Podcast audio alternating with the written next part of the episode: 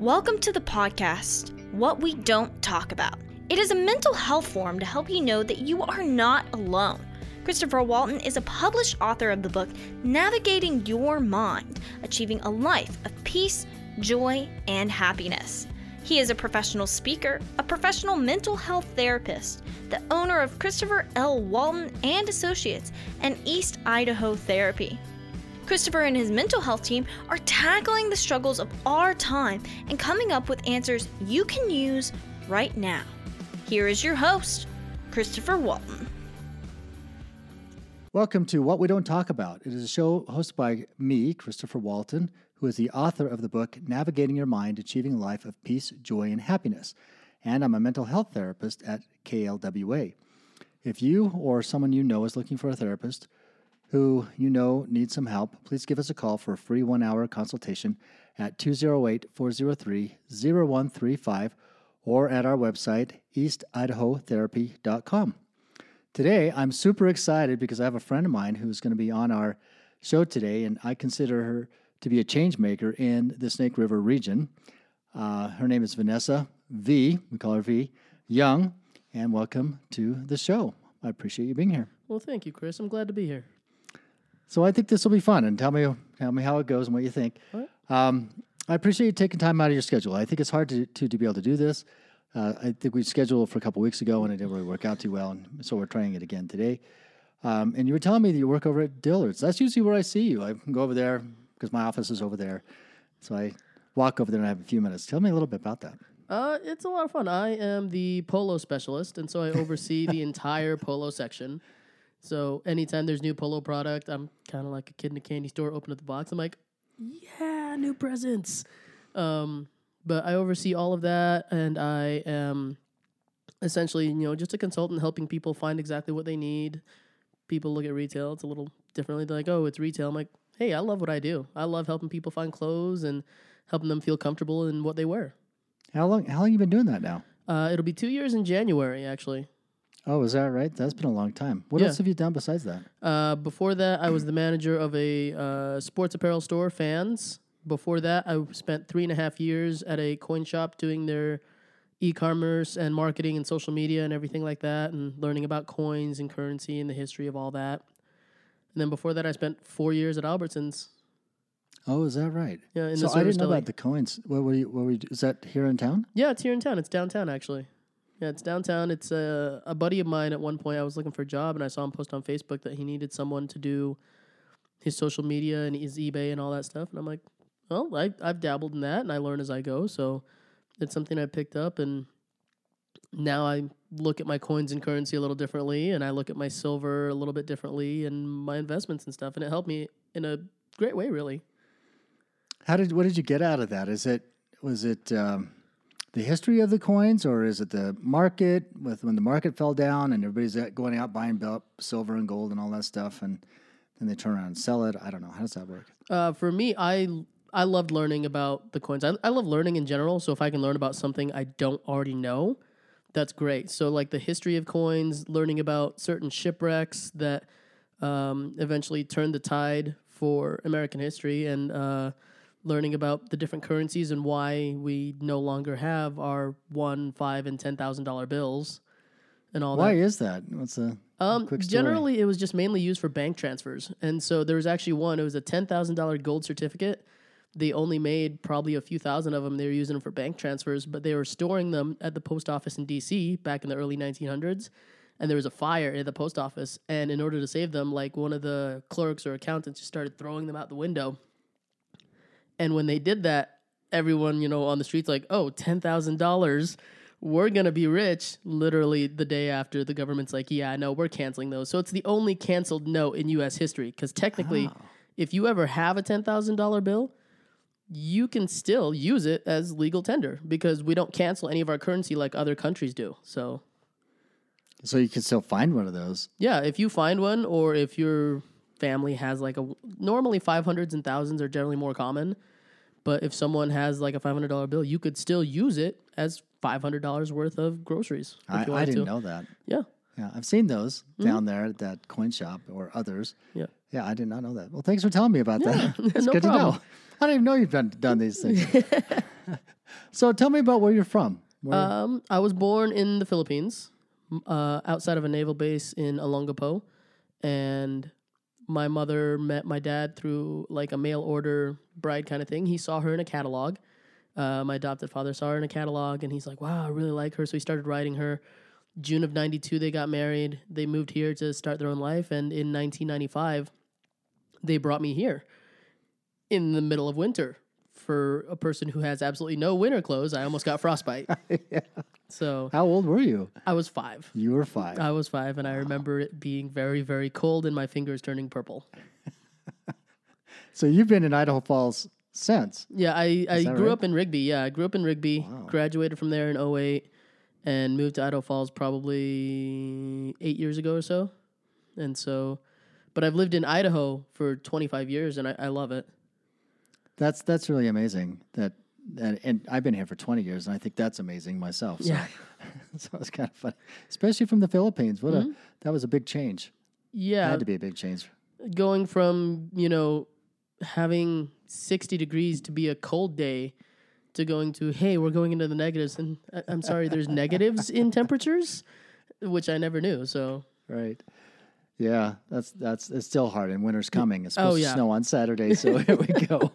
I don't think I'm ready for it myself. uh, never am yes. So, well, tell me a little bit about what else you've been doing. I think you used to DJ. Is that right? i do yeah comedy? on the weekends i dj at a local bar here called hurricanes and i mainly just play the music get everyone riled up so i'll start off with something easy or if someone wants to like do a lot of country swing dancing we'll do that. And occasionally we'll have theme nights. Like 80s night is one of our most popular because it's all 80s music. And so if someone asked for something like uh, you know the whip Nae Nae a few years ago someone asked for that.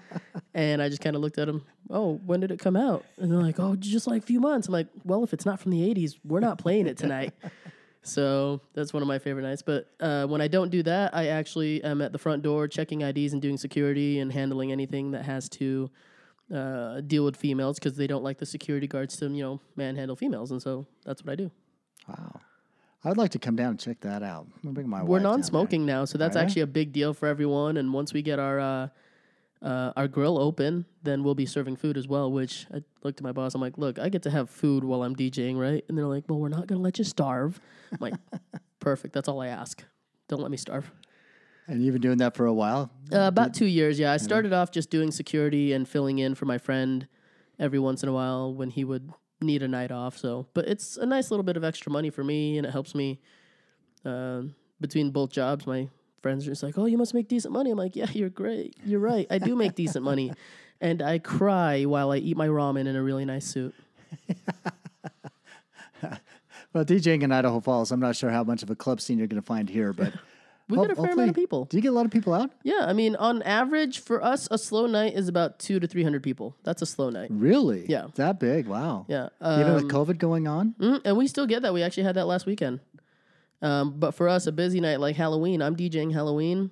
Last year we had about 700 people for Halloween. So is everybody masked up and walking in there? And Uh, some people are. Some people are masked up. Most people, you know, it's it's Idaho. Most people don't really want to. I know. I know. So Yeah, we got. Yeah, uh, we won't have to get into the whole COVID thing tonight. I, I, I don't want to talk about that, but, but that's uh, that's interesting. So yeah, I'd, I'd like to come down there and check that out. We, Yeah, please do. We'll have to talk about some things. I, I actually ran a bar when I was in college okay, at the University of Texas in Arlington. There was an on-campus bar. It was called the uh, Dry Gulch, and uh, the guy that was elected to the position as the chairman of the Dry Gulch, he liked to go in there after hours and drink from the uh, drink from the spigot. And uh, then they fired him, and they put me in there. So I, I became like an entertainment guy. So I was, you know, bringing in different bands from you know Austin, Arlington, uh, Austin, Dallas, and Fort Worth area, and bring them into to the uh, into the club. Yeah, Okay, that, that- was a lot of fun. that's cool. I never Yeah. knew that about you. Yeah, yeah. I've had kind of an eclectic history to be able to get to where I am Very now. nice. Yeah, so that that was a lot of good times. Just just good times. I, I could go off on that for an hour, but we won't. um, well, tell me a little bit more about uh, what it's been like for you as a Filipino person being here in Idaho Falls and going to Rex or Rigby. Rigby. You graduated Rigby Yeah. High School. Um, so I'm half Filipino, half black. I actually just found out about my biological father earlier this year, about a month and a half ago. So that's a huge thing in my life. And after seeing a picture of him, I mean, there's no doubt I'm his kid. It's exactly where I got my entire build from, and like my height, everything. Um, but growing up, everyone only thought that I was black, and so it was kind of hard. It was a lot of bullying, especially in the mid '90s. Moving here in '95 to 2000, there was a lot of bullying for me because I never saw any kids that looked like me, and there was a lot of. I remember second grade, this girl asked these two third graders to beat me up because she's like, "Yeah, I don't like the color of your skin," essentially. So. I got beat up, came home with like a ripped shirt. I had wood chips in my arms. My face was red from crying. And it, it was a pretty terrible day. And over the years, I, you know, it made me grow a thick skin because I'm just like, man, you're not going to like me. If you don't like me because of my skin color, it's kind of stupid. So, uh, but over the years, people who actually did take the time to get to know me, and even then in the future, that girl, uh, she came up and she's like, hey, I'm sorry that I did that to you. You know, I was young, the 90s, and my parents told me that because you were a different skin color than me, I should not like you. So um, and she apologized, and I was like, you know, I understand that because eventually I had to help her with her math homework in high school. so, but it was it was definitely different, and for other people, it was different for them because I grew up. People look at me now and they're like, "Oh, you probably listen to this kind of music, this kind of music." I'm like, in all reality, I would much rather listen to '90s country. Like you'll catch me at home listening to that right? '90s country, jamming out like I used to when I was a kid. Yeah. Yeah, that's that's actually really funny. So, but the the racism is not funny, No, and the racism of of being identified. So you're probably only uh, a black person in your in your high school. Did you know other other people? Probably Hispanic people at that time. There were a lot of Hispanics, African yeah. American people. Um, growing up, I didn't know that there were any others because the closest African American student was actually two years older than me. And so I didn't actually meet him until I was a freshman in high school. I'm like, oh, wait. And then occasionally, as I grew up in middle school, there would be others that would move in. There were some that moved in uh, from other places. I think there was one, they moved here from, I want to say Missouri when I was in sixth grade. And so I'm like, okay. So it's getting less weird. But growing up in a predominantly white community, you know, I am a product of my environment. So I listen to country. I love to go hunting. And then they look at me, they're like, oh, because then I got racism on the other side to where I'm not black enough. Right. So I'm just like, okay, Am I ever going to be liked or loved for just me? right? It's Right. it's it's kind of hard, especially growing up here as a kid. You're just like, I just want people to like me because I like Pokemon cards and because Right. I play video games. Right. Not because I didn't listen to that one artist or I have no clue who that is. And I still get it to this day. They're like, "Oh, do you know this rapper?" I I don't know who they are because I listen to show tunes. Well, what's what one thing I really love about you is that you're just an authentic person. You are what you are. You think you think how you think, and then you you surround yourself with really authentic people too. Uh, can I ask you about your dad just a little bit? Is is that okay? Yeah. Yeah. What? How did you find him, or did he find you? Um. So he doesn't know about me yet that I know of. My mom uh, invited me out to dinner. We went to D Kitchen because it was the first time I'd been. I'd never had Vietnamese food, so went there, had some pho, and she's like, "By the way, I found your father on Facebook because I remember his name and uh, this is him. He has another son. So when I first, when my mom met him, he was married, and he had a kid who was about a year and a half old, and so I have a half brother as well. Wow. And it's uh, it took me a lot to process. I'm just like, I just kind of sat there eating my food, like, okay, um, okay. And I looked over the pictures and I saw uh, pictures of his mom and pictures of him at his son's wedding, and he had married a Filipino previous as well. So, you know, he likes Filipinos. And asked her, I'm like, so did he know about me? And she goes, I don't think so because he um, was transferred to Guam shortly after that they had met, I think within a few months or so. And then after that, he was transferred back home. So if he does know, it's only through possibly any of his friends, if any of his friends found out and they told him. But I don't believe he knows. And so I, I sent him a message on Facebook, and he is a little bit older than my mom. And so I'm just waiting for that to get back. And if I get too impatient, then I'll probably go through like ancestry or something and try to get a hold of him that way, or message my half brother and be like, "Hey, I'm your sister." Yeah. Wow. Yeah. So is this this, this has got to be pretty shocking because you've not known your father most of your life. Yeah, I, I never knew who he was. Um, I knew he was in the Navy because my mom asked me, How'd you figure that out? I'm like, I've known since I was 11 because we have towels from the USS Constitution. I was born outside the base, and you used to sing for some of the guys on the ship. So I kind of put two and two together when I was 11 that, oh, well, my biological father is probably in the Navy because I knew that the man who adopted me, he raised me, he is my father, but I knew he wasn't my biological father, you know? So Were you pretty close to your stepdad? Oh yeah, I was very very close to him. I actually have uh, a tattoo of the day he adopted me right above my heart, and then in Tagalog it says "Mahal kita papa," which means "I love you, dad." Awesome. So So he's your adopted dad, so you can just call him dad. And yeah, I just call him dad. Awesome. Visit his grave whenever I can, and he's just my dad. That's all he ever was to me. He taught me how to ride a bike, how to hunt, how to gut a fish. And I never got to take hunter safety because I kind of lost interest in it after my dad passed away, losing him at such a young age. I'm just like, Yeah. you know, and I kind of want to now. And then I remember that's an expensive hobby. and I already have an expensive hobby, and it's called video games and Comic Con. and I don't know if I need another expensive hobby. Well, that yeah, you're probably right. And Comic Con sounds like a little bit more present, a little bit more fun, and Yeah. more people. Uh, and you're so social that I think you do fantastic with that. Yeah. Has it been hard for you? When well, let me back up a little bit. Did you? Um, how old were you when your dad passed away? I was 10. Oh, you're a little kid. Yeah, uh, he. I came home from school one day and he started complaining of like chest pain, and so I remember being back then. I'm like, oh, Bayer aspirin can help in the event of a heart attack. I'm like, maybe that's what's happening. So I grabbed two aspirin and a glass of water, and my dad dumped the water and threw the aspirin, and I just kind of, for the longest time, I just felt so rough about it. It was just so hard for me to process everything, and uh, about four months after my dad died, my mom had a heart attack, so I almost lost her. And then four months after that, my grandmother passed away in her sleep. Oh, And I spent a lot of my childhood with my grandmother because my parents worked two jobs. Both both of them did. So I'd come home from school, go to grandma's. She'd have a Totino's pizza waiting for me, and basically look at me and go, "I love Lucy, Golden Girls, or The Sound of Music," because that's all I ever really wanted to watch. I was raised as an old soul, so I'm like, all right. And if I wanted to watch The Sound of Music, I had to make sure that I rewound all those tapes, or else I wouldn't be able to actually watch it. So I'd watch something else but it was a rough eight months as a 10 year old because it was about a month before my birthday too so This is a really t- sad, painful time. Um, and you, how are you, how are you doing with getting through that? um Twenty years, thirty years later. So after yeah after my last relationship uh seven years ago i went essentially just constantly binge drinking. And then after that probably about six months after that is when i got myself into therapy.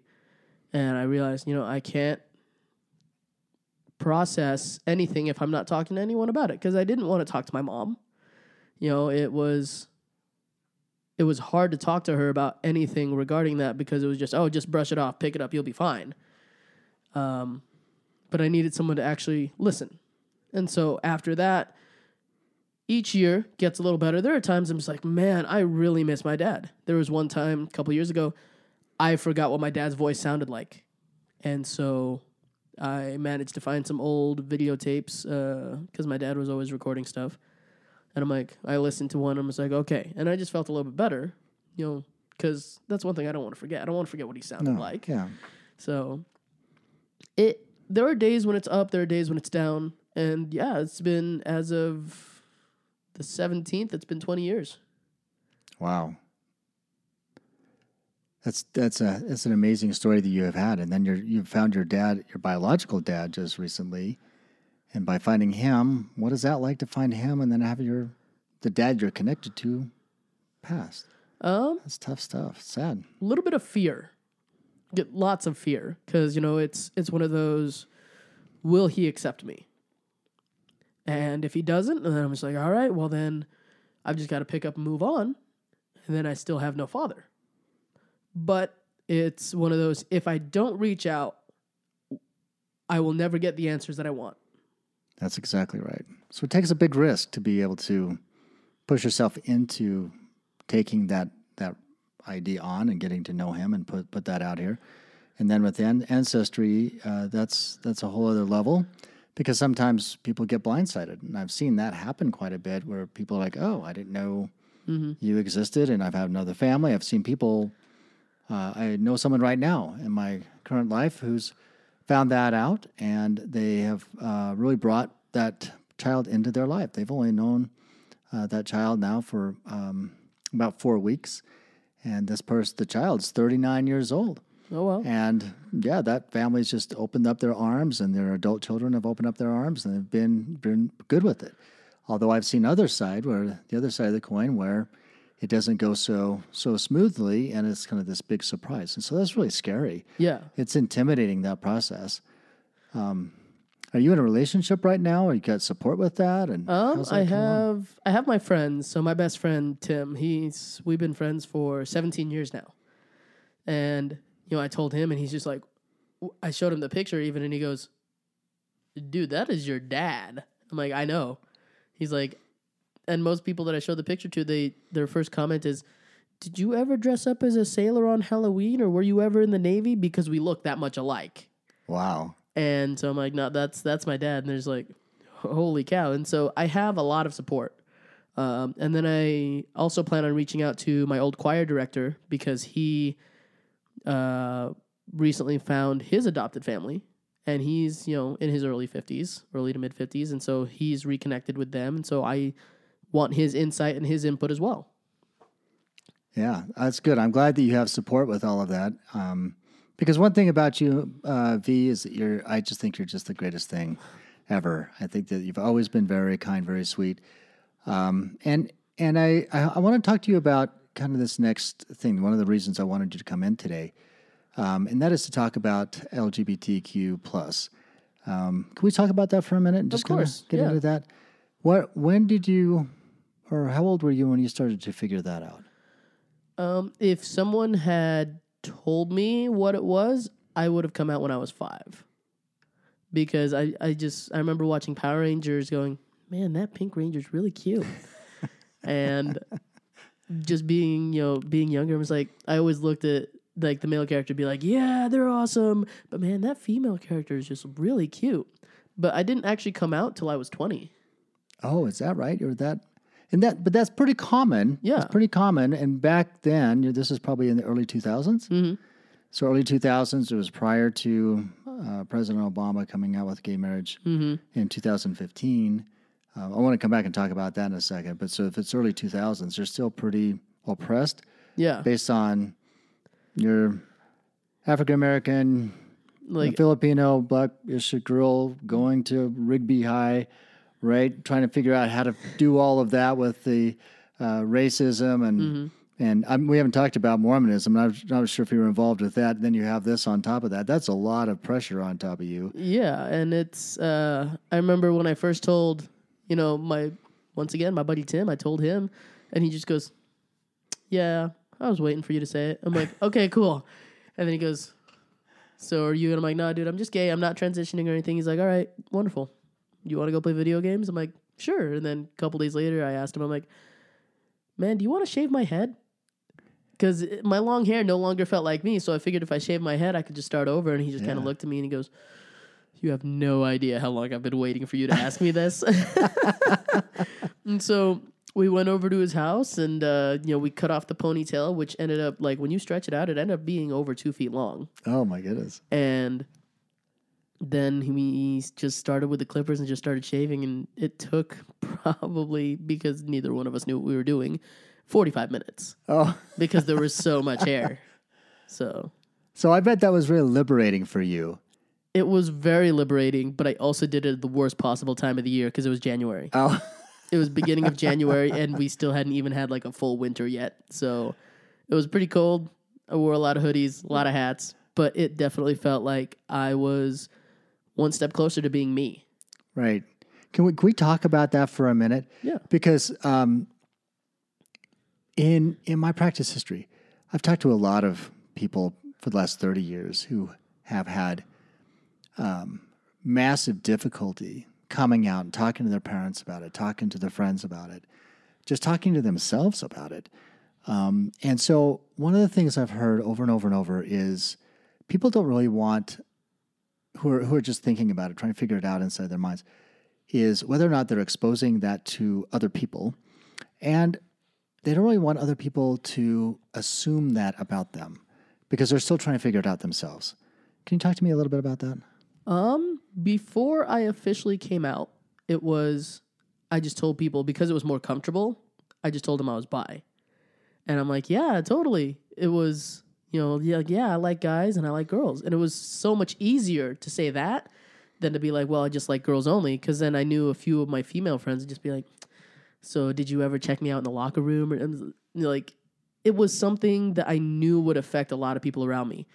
There were actually some classmates that after I did tell them, there's like, oh, you're you were gay? I'm like, well, all I wore was khaki cargo pants and wrestling t-shirts, and I put my hair in a ponytail. I mean, for most people it was obvious, but if you didn't know, man, I did great. and then when it came to telling my mom, she told me that you know I was just using an excuse to not completely live my life, and I'm like, in all reality, me the excuse was me pretending to be straight, having to lie to her all the time and tell her that yeah, there was this guy I wanted to ask on a date to the dance, but someone had already asked him and he was the only guy I could think of. But that wasn't the truth. I just didn't really find any of the guys in my school attractive and I didn't want to do that because being a teenager in high school is already hard enough. Being a teenager who is biracial is hard enough. Mm-hmm. And then being a teenager who is biracial, female, and now gay, a lesbian, that's even worse. Back in the, you know, mid to late 2000s because yeah. I graduated in 08. So, yeah. Yeah, this had to be really tough as far as feeling rather lonely and isolated and that space yeah. at that time. It, it was it was difficult. It man, I've never really thought about how hard it was until probably a couple years ago when uh, I reconnected with my niece and she goes, "Yeah, I'm I'm gay too." And I'm like, "Oh, all right, well, did not see that coming. And so helping her process her stuff and having her helping her process, you know, her feelings and everything. And she has it a little bit easier because she has more uh, internet to help her process things, more social media. There's more people about it who are open. Whereas yeah. me back then, I'm like, well, I know Ellen's gay. I know Rosie's gay. How else do I go about this? right. Who else do you know in your circle of people in Rigby, Idaho, where where there's so many LDS people. Yeah. How how did that work out for you at that time? Biracial, bisexual, I guess, or homosexual at that point, lesbian. And at that time, when I came out in 2010, it was I'd already moved into town. I'd already moved into Idaho Falls, and most of the people I hadn't seen in years, in a couple years, and so now when they see me they see me with the short hair and I, I, I look at them I'm like oh hey how's it going there? You know because uh, I, I was a member of the church for a while and I'm like oh how's it going Bishop Teakin? And they just look at me like I know the face and the voice but the hair throws me off completely. And I had a classmate do that to me too. I hadn't seen him since high school and I looked at him hey Chris. And he just goes just stops and stares at me. I know you. Vanessa? I'm like yeah. And so I tell him and he's like oh yeah you came out right? And most of the students in my school are actually pretty forward about it. There are some that I can tell, um, especially when I went to my 10 year reunion, there are some that were uncomfortable with it, and I can tell. And there were others that were just like, you know, it's not my business, but I still support you. And I'm like, all right, cool. And so, if, do you think that people have been prejudiced against you because of that? Um, yeah, there were some people that I was really close friends with that they won't talk to me anymore because of it. And so uh, one of them, I remember being like Facebook friends with her, and we would chat all the time, and we were in band together, and it was a lot of fun to be together, and we would talk about English, history, books, school life, in all gen- in general. And then after I came out publicly, I can no longer friend her on Facebook. I can still see her, but I can no longer friend her on Facebook. Um, but there's a lot of my other friends that are just like, yeah, we talk to her all the time, and I'm just one of those people that I don't get to talk to her, even though we are pretty close. It's it's a sad thing in my mind um, for people to be as uh, judgmental Yeah. and fear based around things that really, in my belief, don't matter. Like skin color doesn't matter, in my belief. And also, uh, gender preferences don't matter. You know, whatever people decide to be, that's going to be what they are, Yeah. Uh, as opposed to being afraid of it. And I, I wish that people who had that bias would take the time just to sit down and talk to people and find out that people are just people. Yeah. We all bleed red. You I'm, know, I'm That's still the same person. Yeah, I the still play person. clarinet. I still love listening to old orchestra pieces, and I still love watching Disney movies. Right, right. I think one thing I've learned a long time ago is that a lot of, when when straight people meet someone that is gay and they are homophobic, is the first thing they think about is what? Do you know what that is? Uh, most likely, probably. Well, do you look at me that way? Have you ever looked at me that way? You know what they think first? That's that's probably second. oh, okay. The first thing they think about is how do they have sex? You know what? That's right. That's probably the first. That's probably the first one. That's the that comes first thing they think about. But what's so funny about that is, is a straight, is if two straight people meet each other, they're kind of mm-hmm. thinking about everything else. They think about the clothes or handbag or Yeah. you know their haircut or whatever, or their eyes or whatever. That's that's what they're thinking about. But I don't know why homophobic people think about. Well, how do these people have sex? It's such a bizarre thing. I don't understand. Get You it. know what? That is that's actually true because when I meet someone who, for the first time, especially, and it's even worse at the bar, drunk people and homophobia don't mix. That's for and they're sure. like, "Well, I, I can treat you better than any girl you've ever been with." Like- no, you probably couldn't, but okay, I'll let you think that, Mister. Now drink your water and get in your taxi. Right, right, right, right.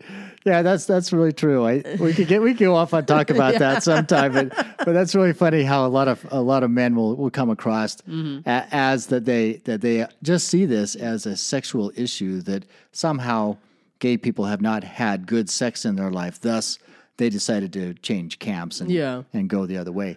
Um, but that's really not the issue. No, Talk Like- about that. Like for me, it was, it was just I was never attracted to men. Like if someone had told me, if I was probably five years old in this day and age, with all the social media and all the access to information that we have now, what a lesbian was, and you know, I really would have come out when I was five because it totally explains how I felt as a kid, and I didn't meet my first lesbian until I was nineteen. I'm like, oh, well, oh, let me rephrase that. I didn't meet my first lesbian that I actually knew was a lesbian until I was 19. wow. And because growing up in Rigby, it wasn't until I started spending more time here in Idaho Falls and meeting different groups of people outside of my normal school social circle that I'm just like, oh wow, this is this is new, and I'm still learning. I have a friend who's transitioning, and so I'm learning about that. That same friend is pansexual. Her girlfriend is pansexual, and so I just learn different things every day about the community that I'm in, and I just go, I really wish I had more information as a kid. Yeah, yeah. And there's so much information nowadays uh, around gender, gender identity Mm-hmm. um, issues, which is different than uh, sexuality, sexual preferences. Mm-hmm. Is that fair? Can we talk about Yeah, that for a bit? What what does that mean to be pansexual versus uh, gay or lesbian or Uh, pansexual, the way she describes it, she calls herself a hybrid because she's you know transitioning. She hasn't gone completely through the change yet, and she calls herself a wonderful, beautiful hybrid. And for her, pansexual is just she just loves people regardless of their gender, regardless of their preferences, regardless of their identity. She just loves people. And if she falls for someone who is a trans female or another trans male, then she'll just fall for them. She just she's very gender fluid about it. And I think it's that's confusing for people who are straight, and they get caught up in why would you be attracted to someone who would- is not of the opposite sex? Because most straight people are attracted to um, uh, genital. Essen- essentially, comes down to genitals. Yeah, Whereas pansexual people are really attracted to personality. exactly. So it's not necessarily about what what type of parts that a person has, but whether or not they're a good person, whether or not they find that they can have an emotional relationship with. Yeah, and for her, she's told me she's like, the last thing I think about is their parts. But if I see, you know, a, a guy across the room and he has a really nice smile, well, then I hope he likes me too. Right. And if not, then you know she moves on and she's like, oh well, now there's this girl I like too, and and she's very open. Her and her girlfriend are absolutely very open about it, and I love her. She actually does a lot for the trans community, and she I want to say it was probably last year actually spoke um, in front of a few doctors and like in this little uh, seminar about being trans and growing up because people look at her and some people still call her by her dead name, but she works on motorcycles and she's probably one of the coolest people I know. She works on motorcycles, is covered in tattoos, and loves Doctor Who. Awesome. dead name. Yeah. Tell us what dead name name is. Uh, dead name in the trans community, which I recently just learned because I try to learn as much as I can, and I'm very supportive of her, is the name that she was born with. And so that's not the name she goes by anymore. right. So when people see her and they haven't seen her in a while, but they know that she's transitioning and they still call her bro, dude, or call her by her dead name, it, it's very offensive and hurtful to her. And so whenever I see her, and there are times I I know myself, I've, I've slipped up a couple times when I talk about her, and I'm like, oh, him, and I'm like, nope, nope, nope, it's her. It's it's hard to make that adjustment, I think, for a lot of people because when we're we've been socialized to see things in pretty black and white with he and she, and it's hard to be able to break up those pronouns. Um, I, I have a really good friend of mine, and uh, she has a, a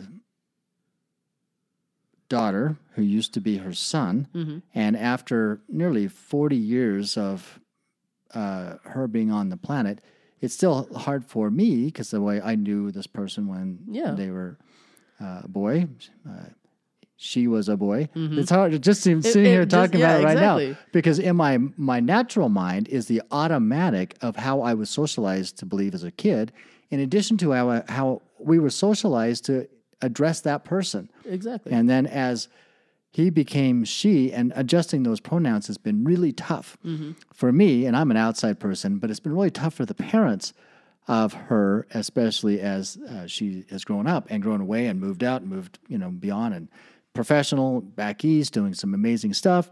Uh, found a really good community that's been very loving and accepting of her, but for the parents have really struggled. Uh, more for the dad than the mom. Uh, the dad has really, really struggled with that because he would play baseball, football, basketball, you know, take kid fishing and do all this stuff. But now that transition is taking place. Uh, hormone therapy has, you know, really taken hold, and because that's been going on for a couple of years. Um, that's been very difficult for him to be the dad to be able to get adjusted to a daughter as opposed to a son. So these are complex situations. yeah. Um, and and how what are your what's your advice to tell parents or people who don't really quite understand? take the time to listen. Like we're willing to tell our story and we'll be patient with you as long as you're willing to listen. And if you forget, just be like, hey, look, I'm sorry, I'm getting used to it. Because my friend is always very open and honest about that. She has her own Instagram about where she talks about her journey with her therapy. And she's very open as long as you don't come off as you're intentionally trying to be hurtful and spiteful. You know, there's some people, oh, well, I know you're transitioning, but I mean, must be nice still having those parts, right? Sh- She's still deciding on whether or Right. not she wants to get rid of, you know, her uh, her biological biological genitalia, and it's it sometimes just comes off like that, and so she just kind of goes, "Well, if you can't accept me, or at least be understanding that this is how I, this is who I am and how I am, just please don't talk about it." Yeah, and I, I was uh, just doing some uh, research prior to doing our talk today, and um, the National um, Coming Out Day was on October 11th. And did what was there celebrations here in town for that? a lot of it uh, is on Facebook. Um, there are I'm actually part of about three or four uh, social media groups where LGBTQ plus you know people can just get together and just celebrate their coming out. My friend uh, down in Utah recently came out as gender fluid. She loves her husband and she's married. She's married with two kids, loves her husband dearly, but she absolutely loves women. And she's like, you know, I uh, or not gender fluid. I can't remember. Ho- she calls herself homo flexible. That's what it is. Homo flexible. Homo flexible. I love it. She's she loves her husband, but she definitely loves women even more. But she's like, I love my husband so much. I really do. What is the difference between homo flexible and bisexual? I, I think that's just her term. I think it's just more fun for her. I mean, she does roller derby too. So oh, okay, all right. Yeah, she does roller derby. It's her it's her fun term, and her she's very open about it with her kids. Not completely open because there's certain things she doesn't want them to know yet at a you know at their young age because they're um, like nine and seven or nine and six. But she is very open. She's like, well, mommy likes girls, you know, but she still loves daddy. but daddy's probably the only guy she'll ever love. But mommy still, you know, loves girls as well. And her two kids are very understanding and uh, her youngest one, uh, bless her heart, her youngest one absolutely adores me. She'll cuddle up with me uh, on the couch whenever I come over. And there was one day she asked, she goes, "Why, why do people not like uh, Vanessa because she likes girls?" And you know, her mom sat her down and talked about it to her, and she goes, "Well, I don't think that's fair. Just because she likes girls doesn't mean you can't like her. She still likes video games, right?" And I'm like, "Man," I'm looking at her. I'm like, "You're such a sweet kid. It's it's literally that simple because kids do understand." And you don't have to go into too much detail. It's just love. Yeah, kids haven't been raised in bias. You know, Yeah. those little kids have not been raised in bias that somehow or another this is right or wrong. Whereas a lot of people have been raised in bias that things were very black and white or just a few different genders. But over the past couple of years, I read a study recently. There's over 200 genders, and and I, I wonder about how, I wonder about that sometimes. And I think this is where um, e- even in the LGBTQ uh, plus community, I've heard is that um, and and probably a lot of other people too, is they get frustrated with that because it's hard to know exactly what that means, um, and and whether or not it's it's kind of showboating a little bit, you know, trying to be a separatist to a certain degree, or is it what is your what is your view about that? Having what's like number one hundred fifty two, Yeah. Oh you know man. what what does that mean? it's it's different because even growing up here, I was raised a certain way, and uh, it's a very closed community to where I didn't learn a lot about that, and so I'm still learning. So when someone you know is like, "Oh, I come out as queer," I'm like, "Oh, well, what's queer?" So then I spend hours online. Like Sam Smith, one of my favorite artists, Yeah, went to his concert. Absolutely love his music, and I can't remember what his. I can't remember if he still goes by. I think it's they and them now, but their music is amazing. I still listen to them, and when they came out as queer, I'm like, oh, okay. Well, I need to do some research because I have no clue what queer is, even though I'm probably part of the community, and I should learn a little bit more because it's not spoken of around here. Right? Yeah. And yeah. Not as much. And that's one thing I don't like about 2020 is that we didn't get to have our actual pride parade to actually see all the people that I usually see and just to see all the love that's around there. Mm-hmm. And that's when I get to learn the most is when I just ask, you know, have a genuine open conversation, be like, "Hey, I am literally curious." And it has nothing to do with sex. Right, exactly. That's exactly right. It has nothing to do with parts. It has to do with connection Mm. and love and acceptance of, of a person, who they are and where they're at. It's kind of like me, meeting someone from a foreign country and sitting down and talking to them. Why, why are you in the United States? Mm-hmm. And you're not necessarily afraid of all of this stuff. People have, are get so fear based and, and, and reactive to what they're what they don't know. And really, just like you were saying, just comes down to a, a simple conversation. So, tell me what it means to be number 152. Exactly. As opposed I to don't being- know what number 152 is yet.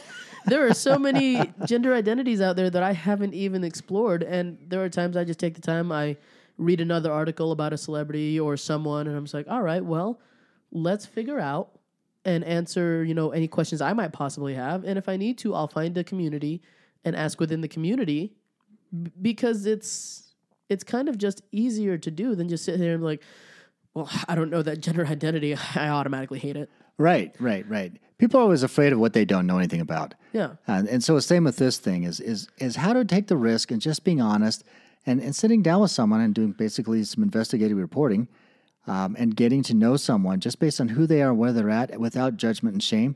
And it's really not about you. I hate to break the news, right? Yeah. It's not. It's, it's not. about you. You know what what people are thinking inside their mind and what they're what they're thinking about in, in is sexually and what they're attracted to has nothing to do with the person they're meeting. So just because you have that m- mindset is, oh, this is a gay person, I got to think about how they're having sex.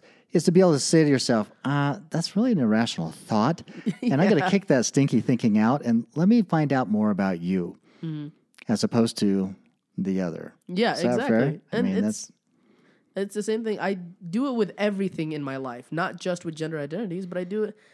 I have a coworker who's a Jehovah's Witness, and so I asked him. I went out to lunch with him one day. I'm like, I'd like to ask you a few questions, and that's all it took, was just to understand. yeah. That So- doesn't mean you're going to get converted. No, It doesn't it- mean I just know a little bit more about something I never really actually knew about. Right. And that's right. all it is. It's just knowledge and it just helps us understand each other a little bit more. And that's all we want. And you can have a connection with him. Exactly. Yeah. Yeah. So this these are interesting interesting times, and I and I, what I'm seeing in um, practice is younger people trying to identify what they are, how they are, what they feel, um, and I think it's been more confusing. So one of my thoughts, and want to just bounce this off you and tell me what your what your thoughts are about All it right. is it's kind of like with you when you were five years old is that you you once you started figuring out that you were lesbian and that you were attracted to girls and and it made much, so much more sense it and, and I would consider that to be a biological um, uh, homosexuality just like a person would be biologically straight Yeah. What I see with the people who have been in traumatic relationships with parents, uh, maybe a disconnected dad, um, really kind of angry, uh, not necessarily there, or um, disconnected in a lot of ways, uh, usually aggression Yeah. uh, and, and not necessarily connective.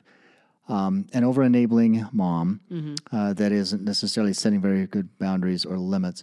And then kids that have access to the internet uh, at a very young age and discovering pornography very young, sometimes, not always, Yeah. not always, uh, but sometimes accessing porn or accessing curiosity sites, you know, which we don't have to get into right here because I don't want to inform people. um, but but curiosity sites and really having an opportunity to chat with people uh, on a variety of different levels and, and asking a lot of those questions. And so I think there's been some reactivity with that, with um, identifying, um, not necessarily, maybe not identifying, maybe just questioning themselves as to whether or not they fit somewhere. And I, I've seen that a lot. So it's kind of a, a reactionary. Yeah. So the reactive, they don't have a connection to the mom, a connection to dad, don't really feel very safe or close to people. They don't really have maybe one friend, maybe two friend, maybe they're kind of figuring out how to navigate junior high, high school. And then there's this idea that's put out there. It's like, you know what? I like that. Yeah. I like that. And that feels like love to me. And this is my belief about it is, and help me out if you think I'm wrong or you want to talk about it. But people want, everybody wants to be loved. Everybody wants to have some level of connection.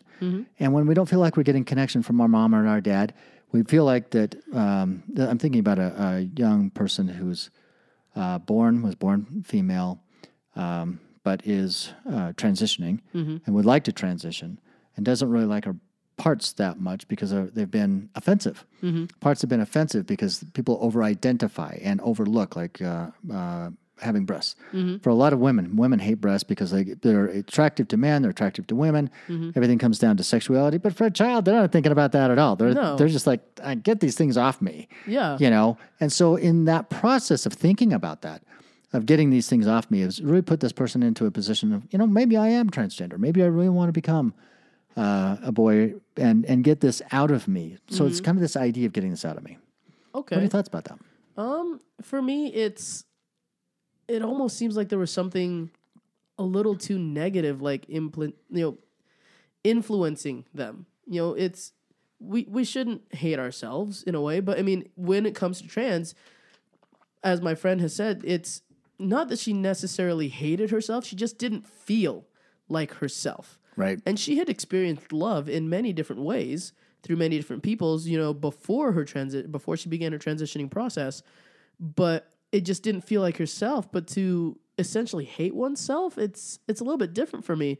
Because I mean, people have asked me even, are you going to transition because you grew up, you know, and I'm I'm like, you know, as much back pain as I have from having breasts, I don't find them to be a nuisance. You know, they're just there. They're mine. They're part of me. They're part of who I am. And they're like, well, you dress more masculine. Just because I dress masculine doesn't mean I want to get rid of my breasts. right right And so yeah it's, and having more information, having access to that information and feeling like you're disgusting because you have those and you need to change. It's, I don't know. it's sad it's It- sad it is. It's it's I mean, if you feel like you can love yourself better that way cuz I have heard of not personally, but I have heard stories of people who have, you know, gone through the uh surgery and not necessarily still love themselves, but they feel a little bit better, but they still feel like something's missing.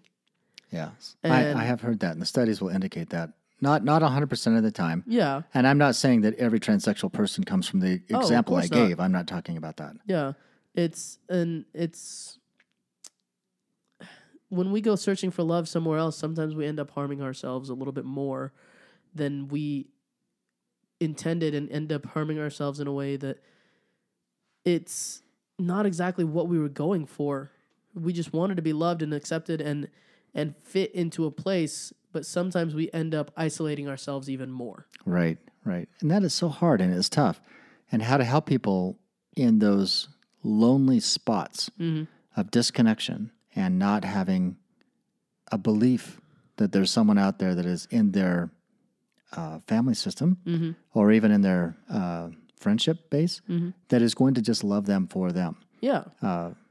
because and that's that's why I see a lot of people are are stretching and trying to find a new place to go, uh, and it's easy to go online and find whatever you want to find and, and be whatever that that is, and go to those chat rooms and, and talk to people about it. Um, but at the end of the day, do you feel more fulfilled? Do you feel more connected? Do you feel more loved? Do you feel more peace of mind? Yeah. because I think people are looking for peace and looking for happiness and joy. Uh, But in, in this state of what I call emotional starvation, the world is in emotional starvation now more than ever, in my Oh, belief. of course. And so I think that's one of the reasons why mental health has become such a big issue uh, across, you know, everywhere. I mean, my practice has exploded since COVID. It's just been going crazy because people are isolated, they're lonely, and they're sad. Um, but but it really is that starvation of wanting to be loved and wanting to have connection and have a place to belong. What do you think? Um, yeah, COVID especially has definitely. I mean, I, I, I always want to be loved, and sorry, I'm getting a little stuffy. The change in seasons, the more I talk, everything else. But um, I've always wanted to be loved and just you know have someone or even just a group of someone you know just accept me for who I am, and that's something we all, whether or not we see it, we all work on it. You know, because sometimes we're just like, well, I don't know if anyone's gonna love me if I continually do this. You know, but during COVID, it was especially harder being isolated from the people that I see every day. And it's like texting can only do so much. So I'm not going to lie, Animal Crossing actually saved me mentally during COVID because it gave me a new outlet of people to reach out to and be like, I still have a way of interacting with you constantly. And it's something just so calming, something as easy as building a house and chopping down trees helped get me through because it was some form of social interaction Yeah. and it's like being outside when people are like, mm, "Well, no, you can't go outside," you know. And if you do, you have to be within six feet of people. Whereas in the game, I could, you know, hug characters, and that made Right. it feel like I was hugging my friends, and that was a way to get through this whole lockdown and everything we've been through.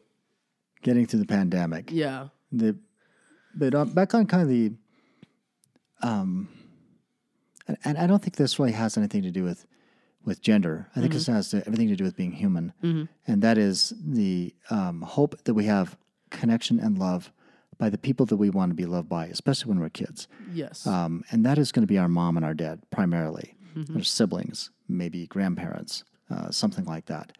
Uh, and and when kids don't get that very much, is that it's easy to be reactive and looking for that love in other areas. Um, and again, I don't see this as a gender issue. I see this as a human issue. yeah, But I think sometimes that when teenagers, especially, because I've worked with thousands of teenagers in my practice history, and and a lot of times kids are just wanting to have someone hear them, and so I think that is um, makes up for a lot of that it, it does. sadness and loss. Yeah, to have a little, to have a community, to have a place where you feel like someone actually cares about you. You know, especially if you don't have that great of a home life. For me, I delved into uh, online video games and I created a lot of friendships there. I'm still friends with a few of them. I, and even as I grew up playing games and meeting people from all over the world and feeling safe there because at home I didn't feel like I got that, especially after my dad passed away. It was just hard. I didn't feel like I got that. And it doesn't discredit anything necessarily that my parents did because they all parents try their best. I know they do. Because my mother definitely tried her best after everything to help me uh, to raise me, provide and everything for me, but I just didn't feel love.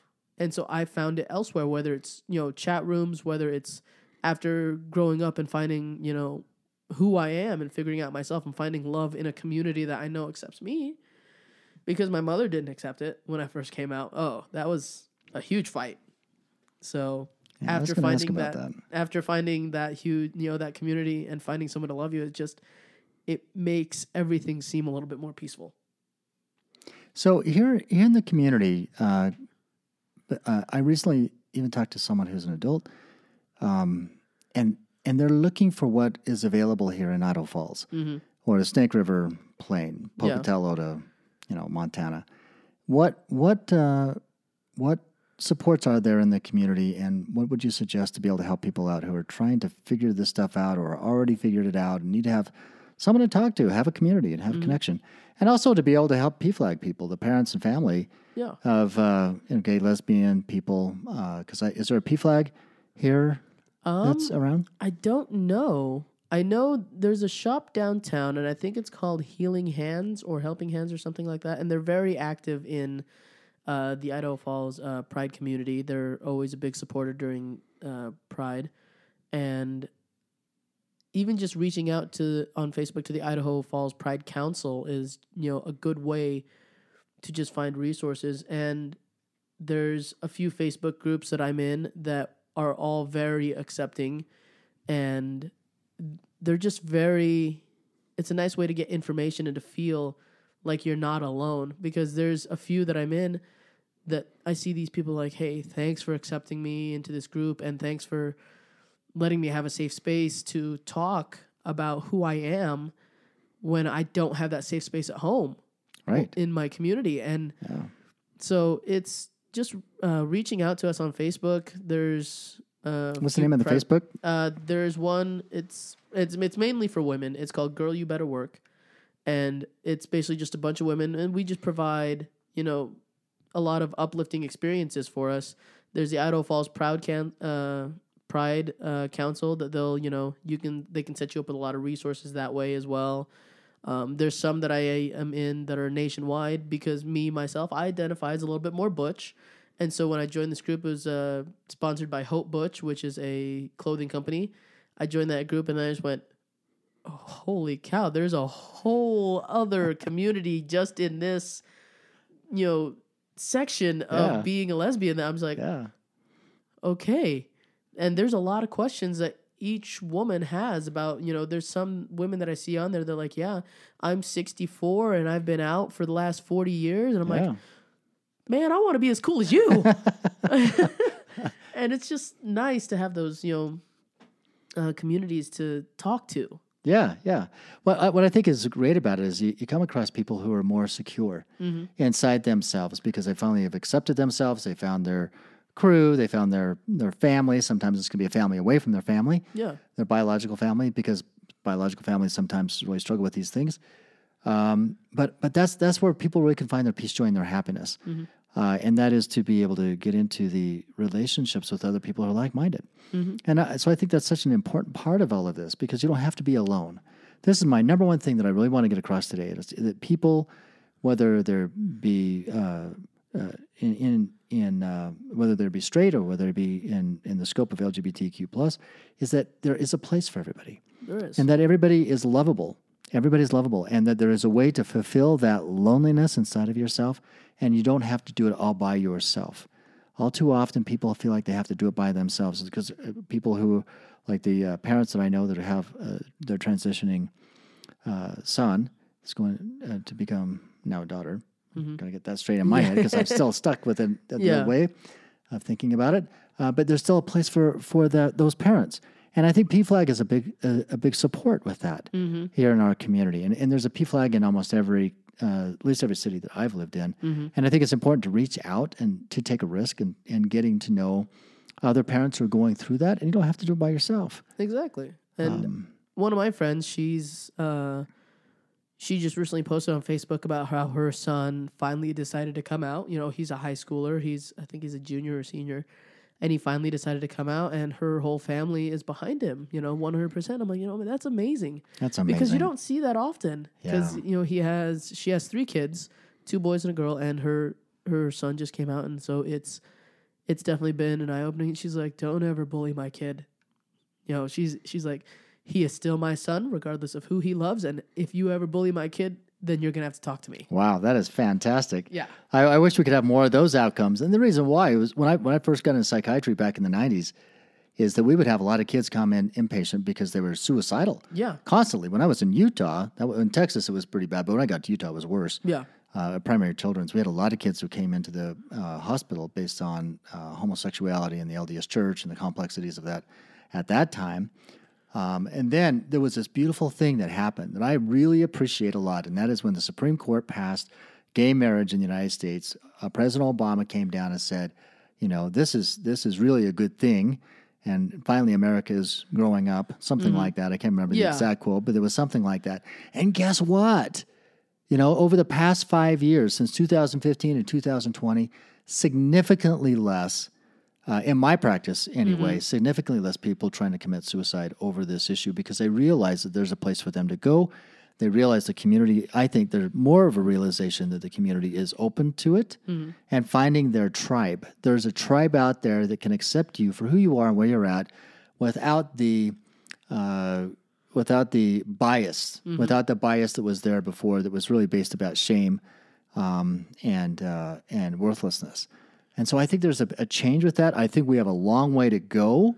There's no question about that. Oh, We have a long way to go to be able to help with with that. Um, and I and I want you to know I, I really support this a lot. I have a lot of folks who come through, and it's it's um, um, it's just changed. I, I as as far as a mental health therapist of, of and and being in my job for the first 25 years, there was such shame around this issue, such shame around it, and now we have more openness, and so I have appreciation for that because I see less people trying to kill themselves. Yeah. I do, and and so that's that's been significant for me. it, it's wonderful. I remember when it did get passed, and I just kind of, I sat there crying in my room. I'm just like, wow, because I remember uh, when Obama first got elected, and then he uh, repealed "Don't Ask, Don't Tell," because I wanted to join the Marine Corps. You know, after, and I'm, I always knew something felt off, and I was like, man, I don't know if I'll be able to join. Because I don't know if I'll be able to be true to myself. And there are some women who were in the service. I actually just saw one. She um, kept getting transferred. She was in the army, and she kept getting transferred before "Don't Ask, Don't Tell" was repealed. She kept getting transferred from uh, base to base, from station to station, because there would always be girls there who would, you know, fall for her and like, "Look, we j- we have to move you," and and it became that, and then and then finally, when it did get repealed, and she was there, you know, she unfortunately didn't get to finish out her career because she wanted to go career, and you know, she got injured, of course. She got wounded and she didn't get to finish out her career but she's like i got bumped around so much because of don't ask don't tell. And so i uh, i haven't fully reached out to her yet because i do want to learn more about that.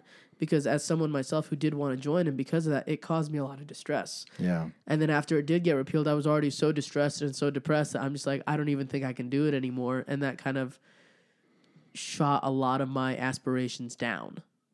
Because I didn't know if I'd still be able to, even though if it was still newly repealed, I didn't know how it was still going to be to try to join the military as a lesbian. And so I'm like, okay. And there was still a lot of fear behind it for me as a person. And then, you know, 2015 comes along, gay marriage is legal. I'm just like, man, I can finally be able to legally call someone my wife. Yeah. This would be amazing. yeah, And so I remember some of my uh, classmates I'd see on Facebook. I'm just like, and they're like, "Oh, they passed gay marriage. This is you know, this is the end. Uh, How can they call it marriage?" I'm like, "It's just love, That's man. exactly that's all right. it is. It's love. That's we exactly want to be able to bicker about our taxes just like you do. Okay, That's exactly right.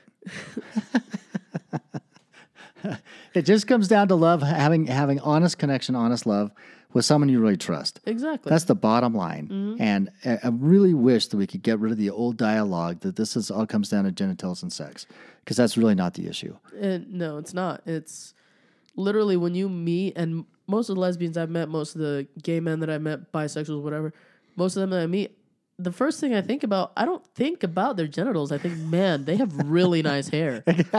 or, wow, look at that smile. Right. And then it's, you know, and even with gay men, I'm like, man, I wish I could wear jeans like that.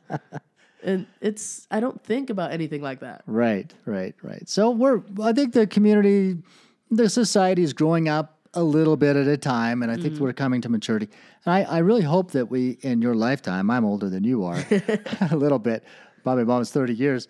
Uh, but but the thing is, is that I, I hope in that you're in your lifetime and in my my later lifetime, that we can just accept people for who they are, where they're at, as opposed to if. It's a statement of I love you if you are what I want you are, what I want you to be, as opposed to the idea, the concept, and this is what I really want to get across here for a moment, is I just accept you for who you are. For you. I, I love you for you. And parents, love your kids for them, not if they. Love your parent as a parent, uh, love your kids because they're just great kids. They're just great kids. They're just trying to figure it out. And they may have some questions. They're trying to figure that part out. But they're really no different. They're still kids. They still need to be loved. And if they're adults, if they if you have kids who are adult, um, and you're still trying to figure that out, it's just accept them for him, for them, and sit down, like Vanessa said, talk to them, talk to them, and it's okay. It's okay. So loving your kids for them and loving your parents for them too. It goes the other way because it's easy to have well reverse bias. Well, you don't like me, so I'm not going to like you. Yeah. Uh, and that, that's hard too on, on, on the kid side and, and looking up. But try and love your parents for them because they were raised in a different culture and a different environment. And they need to get educated. And Yeah. they're not quite there yet. So have- hopefully, we have the resources for it now too. We do. We have m- so many more resources than when I was a kid. It's even when talking about my niece, my mom told me, I told her, I'm like, my niece got married. She goes, Oh, what's her husband's name? I'm like, Well, her wife's name is this. She's like, Oh. And so I showed her the wedding photo, and there's the two of them in dresses on the back of a Harley, and it's wonderful. And she goes, So who's the husband? Yeah, no. No? No, no. It doesn't Not- have to come down to that. No, not that they're they're both wives. That's how that's how they see themselves. You know, each one is afraid to kill the spider. So, and I, I just sat there at that lunch and I just educated my mom a little bit. I'm like, so th- this is how it is for them. This is how they see each other. And it, it was just nice to have a little bit of because my mom and my mother's tu- mine and my mother's tu- uh, relationship has always been tumultuous, but we've gotten better. And it was, of course, just creating that dialogue. And I did not give my mom the same amount of respect that I wanted from her. You know, and I realized that, you know, and like you said, to be understanding with them because she did grow up in a different time. Yes. And so I told her, I'm like, I understand you grew up in a different time, and you understand that I grew up in a different time as well. And also, America did not turn me gay Right. Right. because that was always one of our biggest arguments: is that America made me gay, and if I stayed in the Philippines, I wouldn't be gay. And I'm like, well, your brother's gay, so that argument is invalid. Right. So my right. uncle is gay. I have like my cousins who are gay as well. So I'm like, we can move on from this because it wasn't where I lived that you know No. made me gay. I I think if any place that you could live on the planet, Rigby, Idaho definitely didn't make you gay. exactly. So, Mom, I'm sorry. I, I hate to break the news. But if you ever listen to this, I think if anything it was going to be, they're going to make you something else. They're going to make you straight. They're going to make you Mormon and try to make you white. exactly. So, I guess they failed at all those three things. Luckily, they did because I think you're an amazing, Oh, beautiful human thank you. Thank you. So, I appreciate you coming on our show today. I hope this was fun for you. It was very Yeah, eye opening for me good. as well. It was fun. Well, um, just real quick, uh, if, if you know someone who's looking for mental health treatment, be sure to contact contact us. Let's I'll say that again because I cut it out.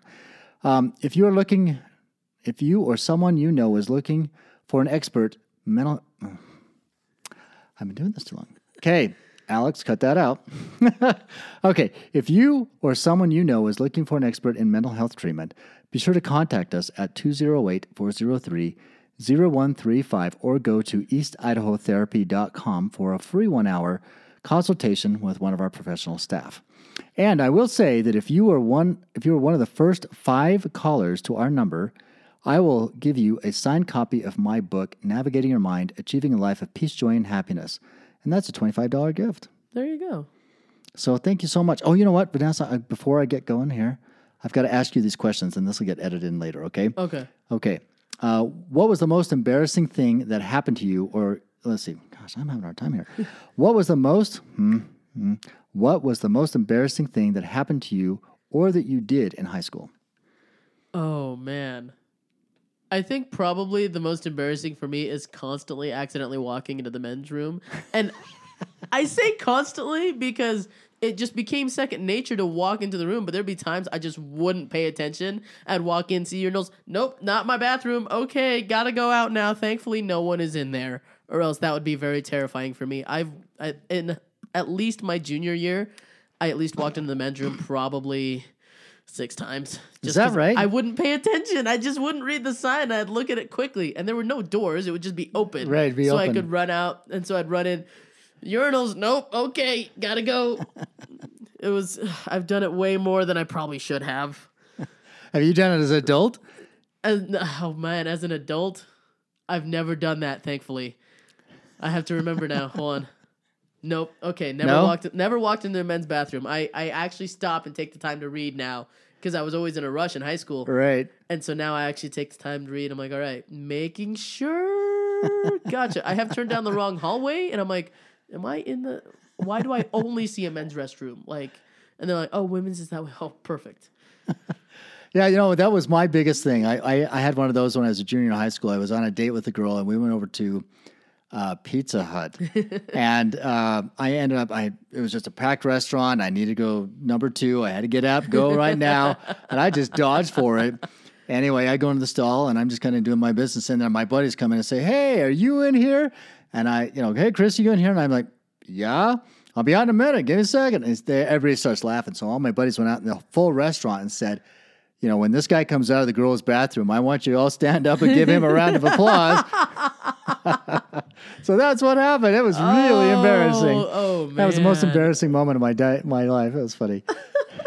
well, hey, thanks, V. You're awesome. Thanks for answering that question. We'll stick that somewhere in the middle. And um, yeah, this was great. Thank you so much for Thanks for on. having me, Chris. It's been a great time. It really has. Okay, thanks. We'll talk to you later. Later.